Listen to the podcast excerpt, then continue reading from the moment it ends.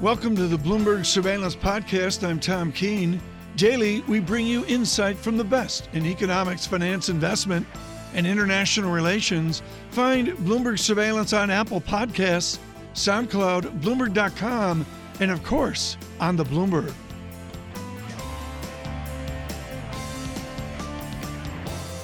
The story, it comes from China, retaliating, said it would levy an additional 25% tariff on imports of 106 US products, including soybeans, automobiles, chemicals, and aircraft. This in response to proposed American duties on Chinese high tech goods. All of this in the last 24 hours. To draw a distinction, a line between what is a proposal and what is actually policy, Chris Rupkey joins us now, MUFG, Union Bank Chief Financial Economist. Chris, let's drain the drama just for a moment and look at what's on the table.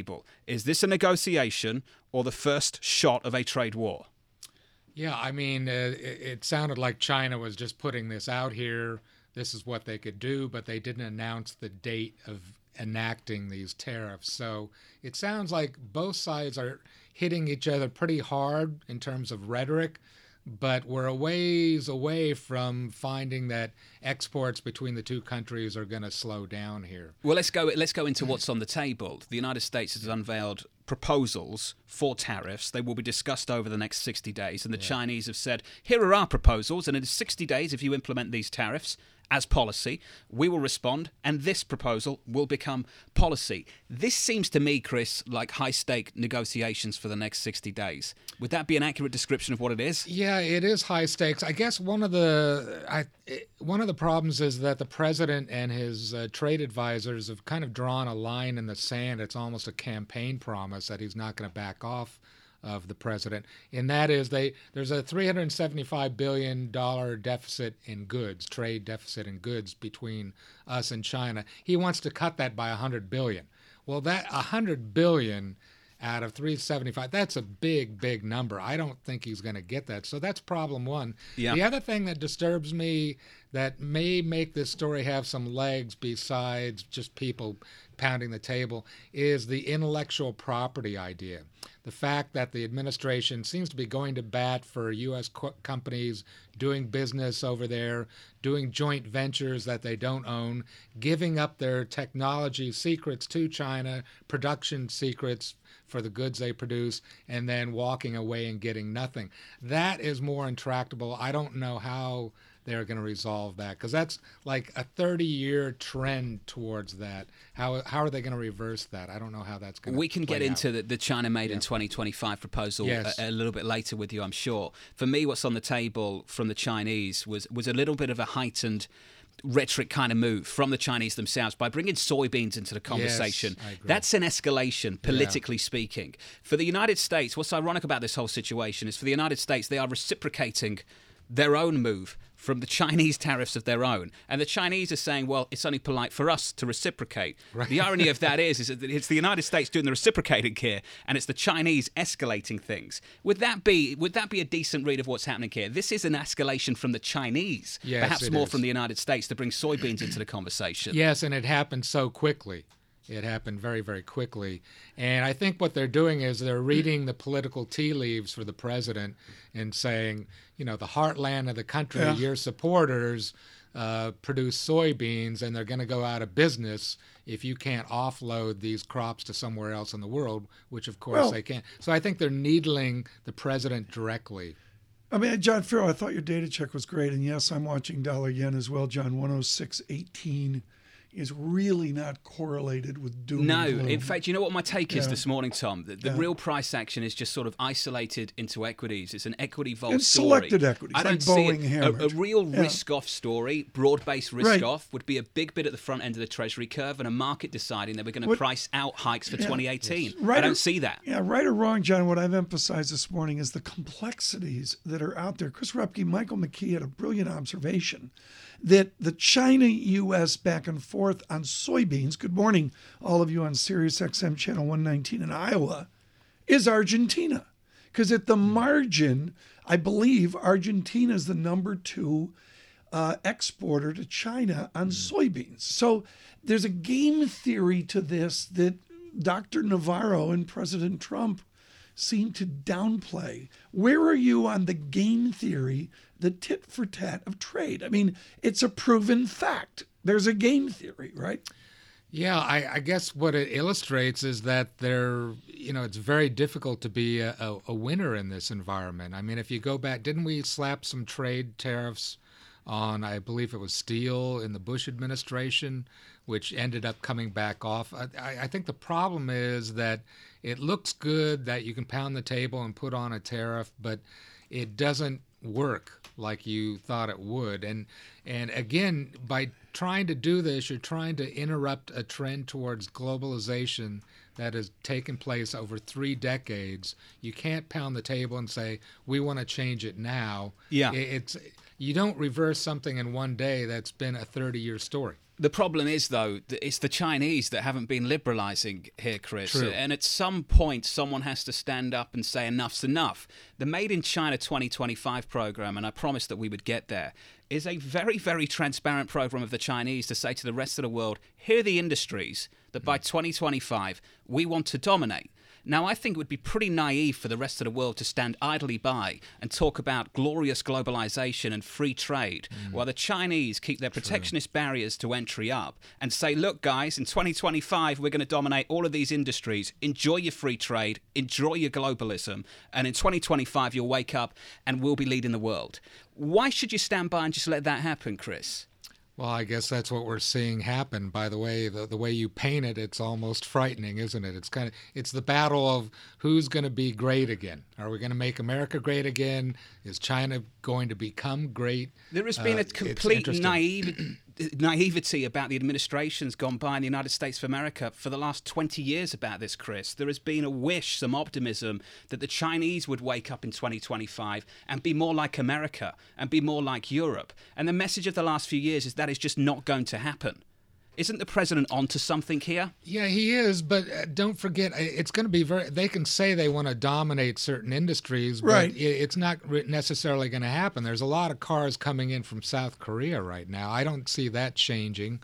Um, you know, I know China wants to develop to develop their own uh, car industry, light trucks, and try and export those uh, goods to the rest of the world. But it just saying it doesn't mean it's going to happen. So I don't know. I mean, I wouldn't go too far with the 2025 right. story uh, on the part of China okay. taking over the world. John Ferro, how far did you grow up from Lancashire? Is that am I a saying couple that of right? hours? You said it right. A couple hours. a few hours, north, small, a few hours north of me. They have a small team that wears red. Liverpool, right? Well, no, that's well. You've got Liverpool, and then you've got Manchester United. Manchester United is in Lancashire. Uh, Manchester, well, Manchester United is more of a Lancashire type of club. Yeah. I did not know that. Yeah, it's more of a northern. You, would probably have more Man United supporters in. I just pronounce it like John Lennon because of the song. Chris Rupkey, let's lecture Mr. Ferro on the great debate here, and John brings up an absolute classical economics take. We all learned from William Stanley Jevons of Lancashire, England, a million years ago about marginalia. How does the inherent Washington trade group explained to the president the marginalia of William Stanley Jevons that the next action is more important than John's good idea of getting to 2025? Yeah, Marginal I, trade dynamics work, right? Yeah, I mean, it, well, I mean, to me, this just shows you how what a slow process this is going to be, and if you know, there's nothing slow about the president. To John's point, I know, but he he, he wants that, but it's just yeah, it's going to be very slow in occurring. Uh, putting these tariffs on, seeing if it adjusts the trade flows. I mean, it, in in a certain fashion, I mean, 25 percent. Uh, tariff, maybe that's not going to slow the exports mm-hmm. coming in as much as you think as well. We don't we don't yeah. know. There's so many unknowns here. Chris Rupkey. Uh, yeah. We've got to leave it there. But great to have you with us, MUFG Union Bank, Chief Financial Economist.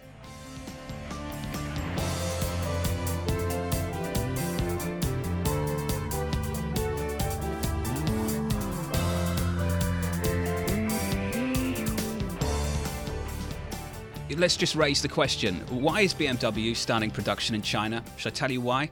Because you have to produce in China. Otherwise, if you import those BMWs into China, you face significant tariffs for bringing luxury autos into China. It's because they have significant barriers to entry that many mm. of hmm. these manufacturers have to actually produce in China. And this goes to the heart of the debate, Tom, in Washington, D.C. The heart of the debate is that the Chinese need to open up, and this is what is happening.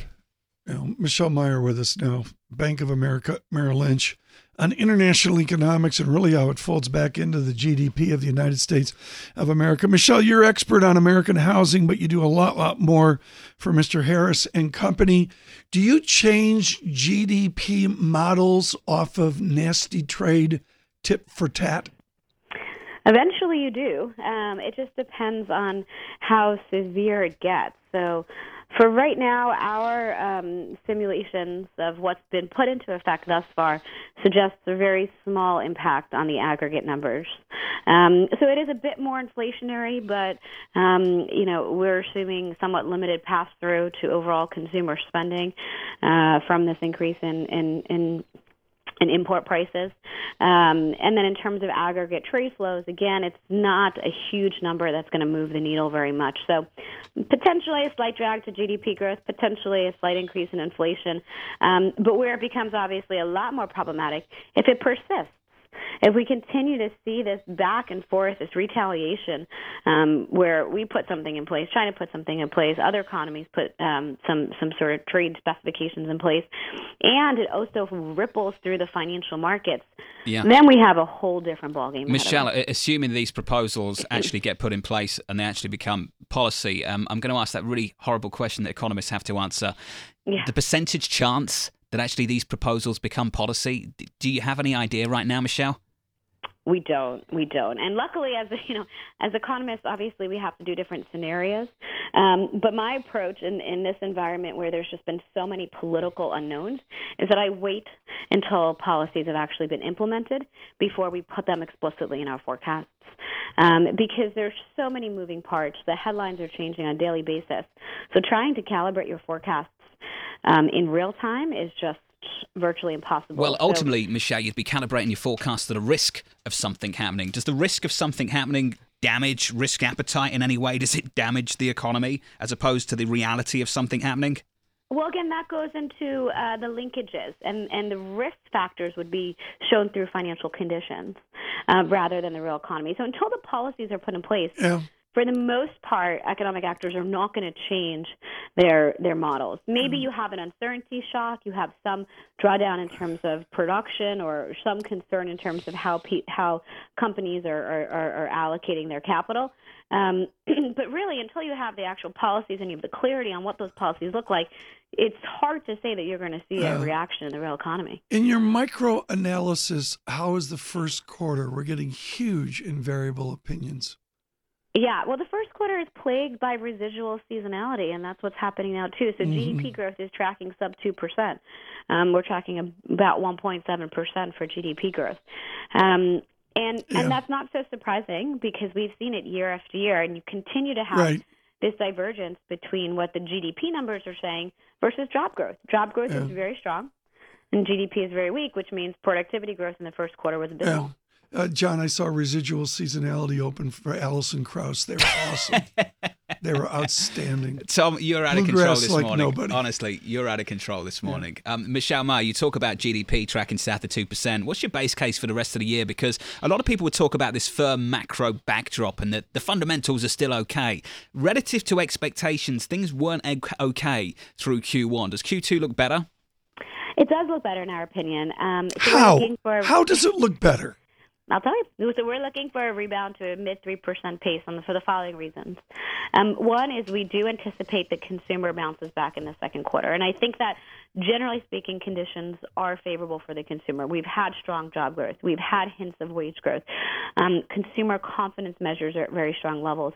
And tax cuts kicked in um, in, in the early spring. So um, that should then further boost consumer spending. They've already brought back their savings rate to a bit of a higher level. So I think to get that strong rebound in the second quarter, the onus is on the consumer.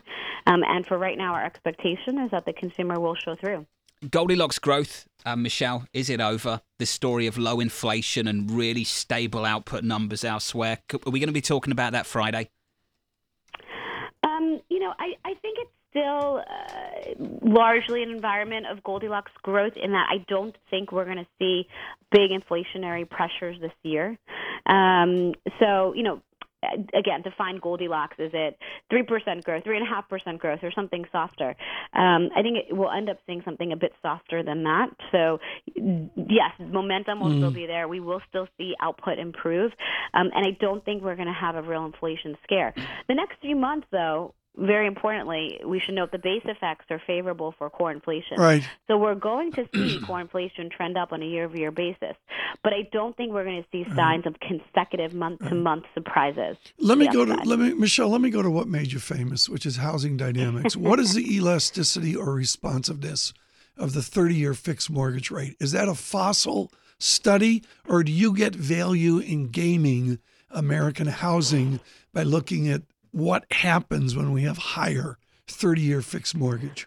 I mean, I think you have to look at mortgage rates when you're analyzing the housing market. It's an important input, as is um, income creation and expectations for future income creation, and where you are in terms of valuation, home prices relative to income and rent. So, mortgage rates certainly a factor, and that is certainly a factor that's headed higher, and it's it's potentially you know weighing on affordability. Now, I do think there are offsets from the fact that yeah. income creation has been stronger, and that confidence, generally speaking, around housing has been strong. An important fact when you think about home price appreciation and how mortgage rates are going to feed into that is the supply side. We still have a very thin market in terms of housing supply. So even in an environment where mortgage rates are heading higher, it's not obvious that's going to curb home price appreciation when you have such limited uh, supply out there for the majority of the country. Michelle Meyer, great to have you on the program. Thank you very Thank much for joining us. Thank you so us. Much, Michelle. The head of US Economics for Bank of America Merrill Lynch.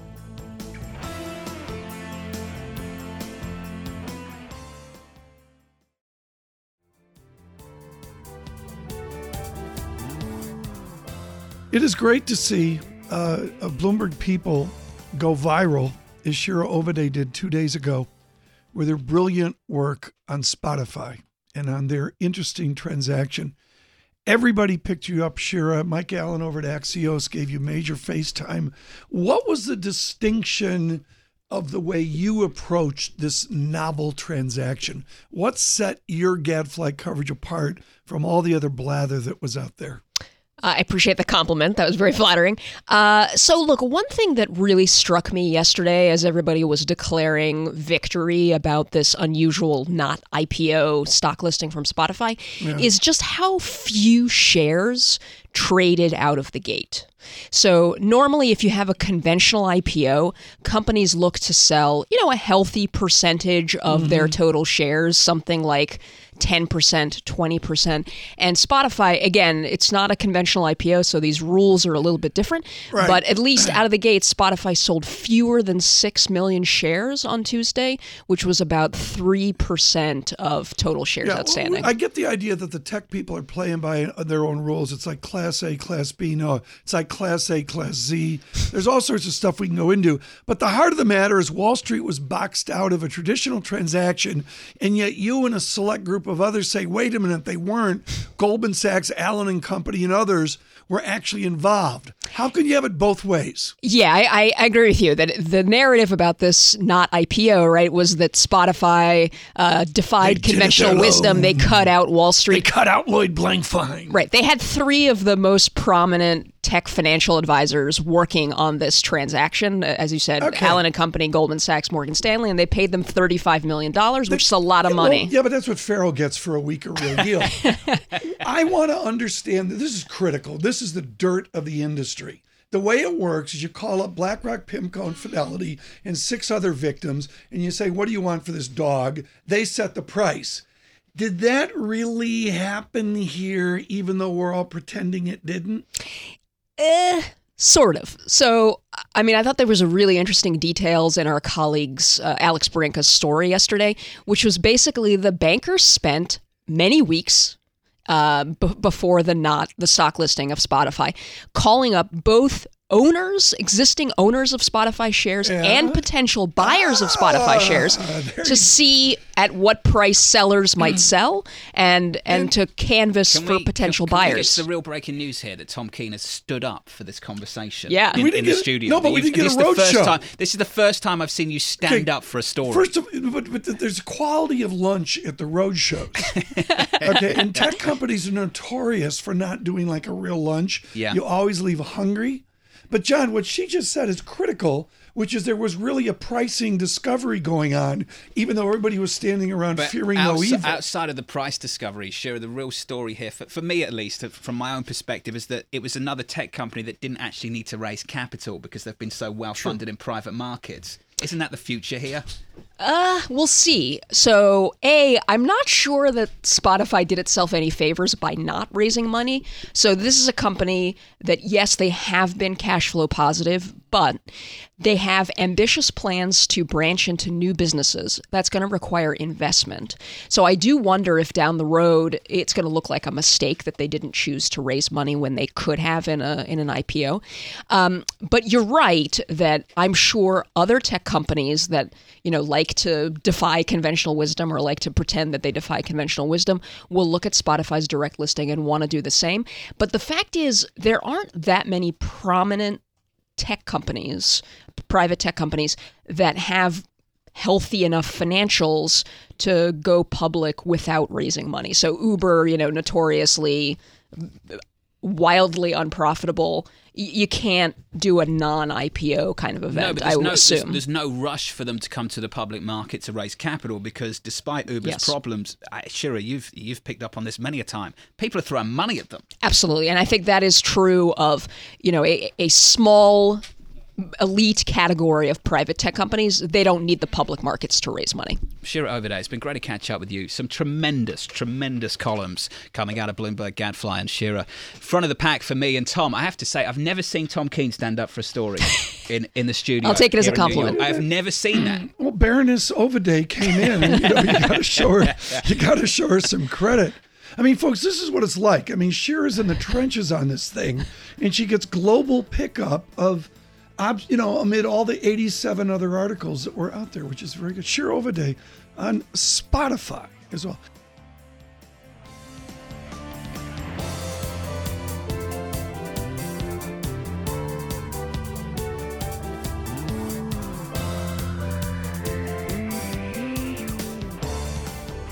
It is good to get a calm and reasoned voice in here with the tumult that we see in economics and the markets.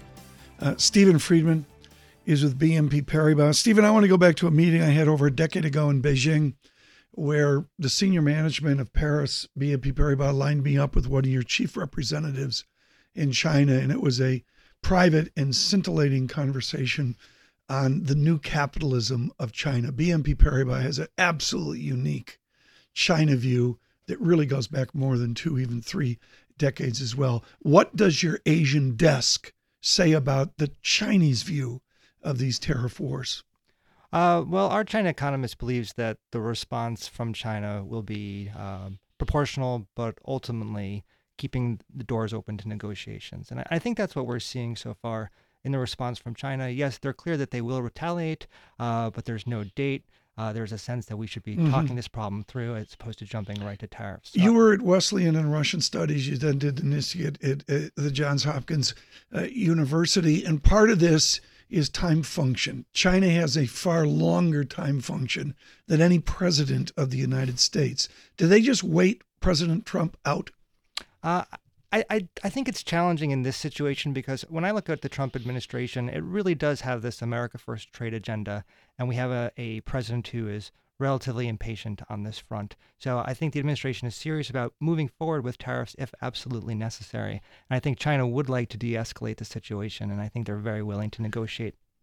Does it put a damper on economic growth in the United States if you had to bring in a few tweaks, your GDP numbers? Uh, not yet, no. I think if if we can steer a road towards negotiating on some of the uh, IP practice uh, questions, technology transfer, market access, that means that in the end, actually, this could be a net positive for the U.S. It's a question of whether we can get there without going down the route of tariffs first. But as of yet, I haven't had to tweak my forecast. I think what would be um, eye opening in the near term is if there's a sense that this is going to escalate. You have further declines in the stock market. There's a shock to business confidence, and that ultimately reins in uh, Yeah. business spending and hiring. Because Q1, the estimates I'm seeing are, you know, is a general statement all over the place. I mean, nobody really has a handle on it. Is Q1 a one off in the United States? Is that just like now a permanent theory that first quarter's always nudgy? I, think there's a, a, little bit less confidence in projecting first quarter growth. There's a sense that there's some residual seasonality yeah. in the data. Yeah. So I think we, along with many others, tend to look uh, through any weakness. Uh, in, in the first quarter numbers, seeing that a lot of the other indicators, survey data, for example, tells you that the economy is on a strong footing.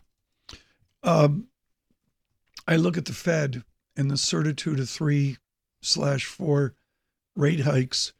Guy Johnson mentioned today off our London desk that European inflation once again came in maybe on plan, even a little light. How will Chairman Powell react if we don't get the inflation pickup everybody's presuming? So I think he's a bit different uh, from Yellen in that he's really more in the show me camp. He wants to see evidence of inflation moving higher. He's not going to move rates higher just based on what a model tells you inflation should be in a year. That being said, we are seeing some strength in, in the inflation numbers as of late. And I think we get to the end of the year, core PCE inflation should be at 2%, maybe even 2.1%.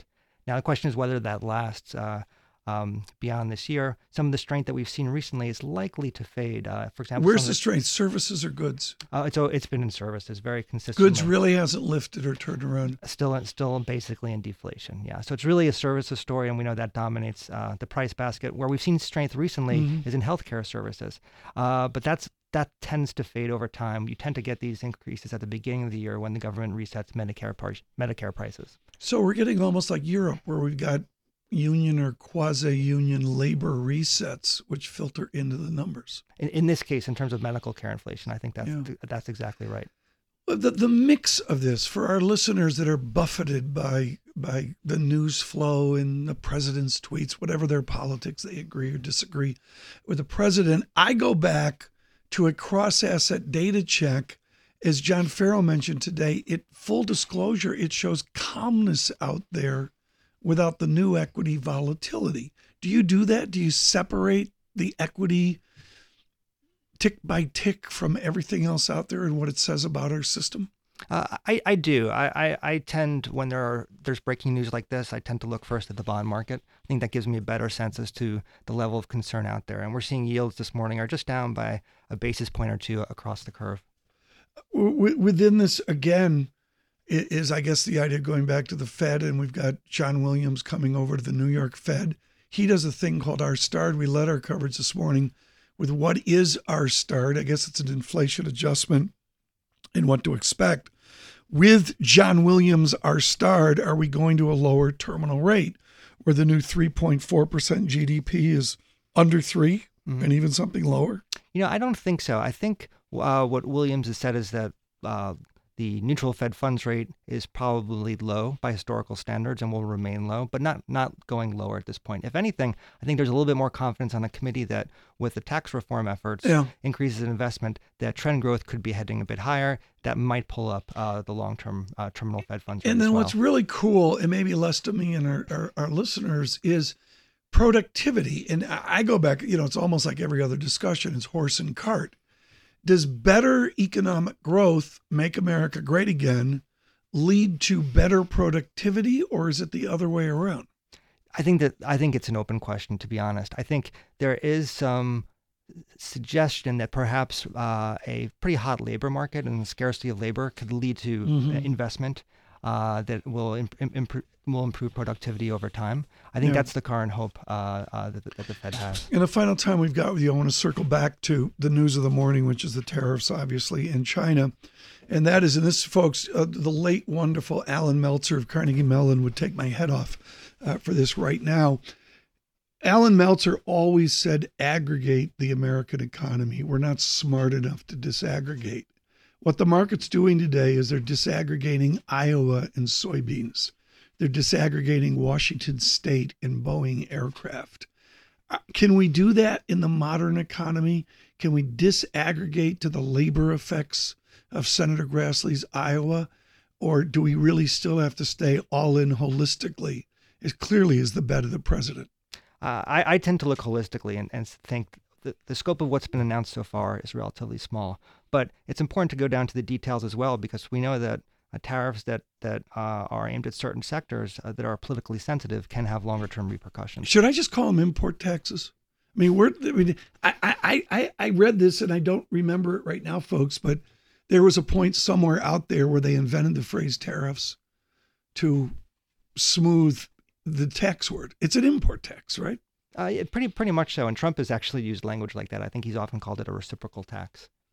Okay, well, how's this going to play out? I mean, it's, it's tit for tat, and that's easy media talk. I know there's going to be a delay. There's going to be meetings and all that baloney. The markets tell us this is playing out right now. Yeah. So I think we should expect more announcements from the administration on trade, just e- that even go beyond China. But as, as for this specific set of measures, there's a lot of time for negotiations. The, the administration isn't actually committing that it will definitely implement tariffs. So there is a way through this. Uh, so I think we can be cautiously optimistic that maybe there is an agreement uh, reached through negotiations over the next several months. Steven Friedman, thank you so much. To the BNP Paribas uh, this morning. Wonderful to have him in and a huge day of news flow.